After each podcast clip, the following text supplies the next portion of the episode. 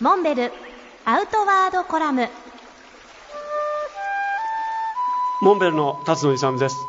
今日また作家の夢枕漠さんにお越しいただきました。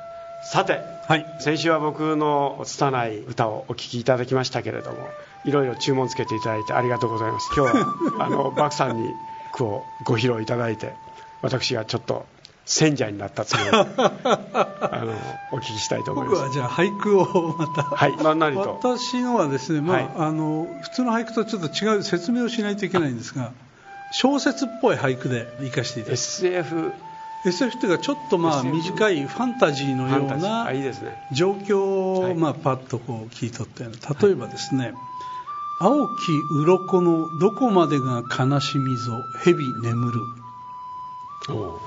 青き鱗のどこまでが悲しみぞ。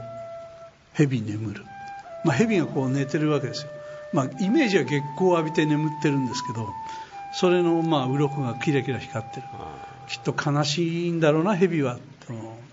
でその悲しみっていうのは蛇の、ね、頭から尾っぽまで全部詰まってるのかそのキラキラしたその数の頭からどの辺までが悲しみで満たされてるのかなという。あえて私はコメントを避け させていただきたいと思いますが。なるほどね。最近作ったのでは「沈むなら5月の森のナンパ船」とかですね。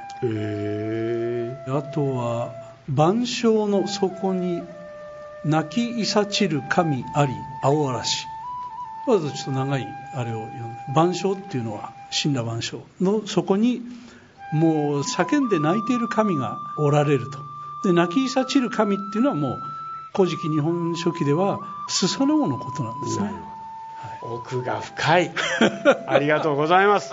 今週もまた夢枕漠さんにお越しいただきました本当に長きにわたってお付き合いいただきましてありがとう。ございますどうも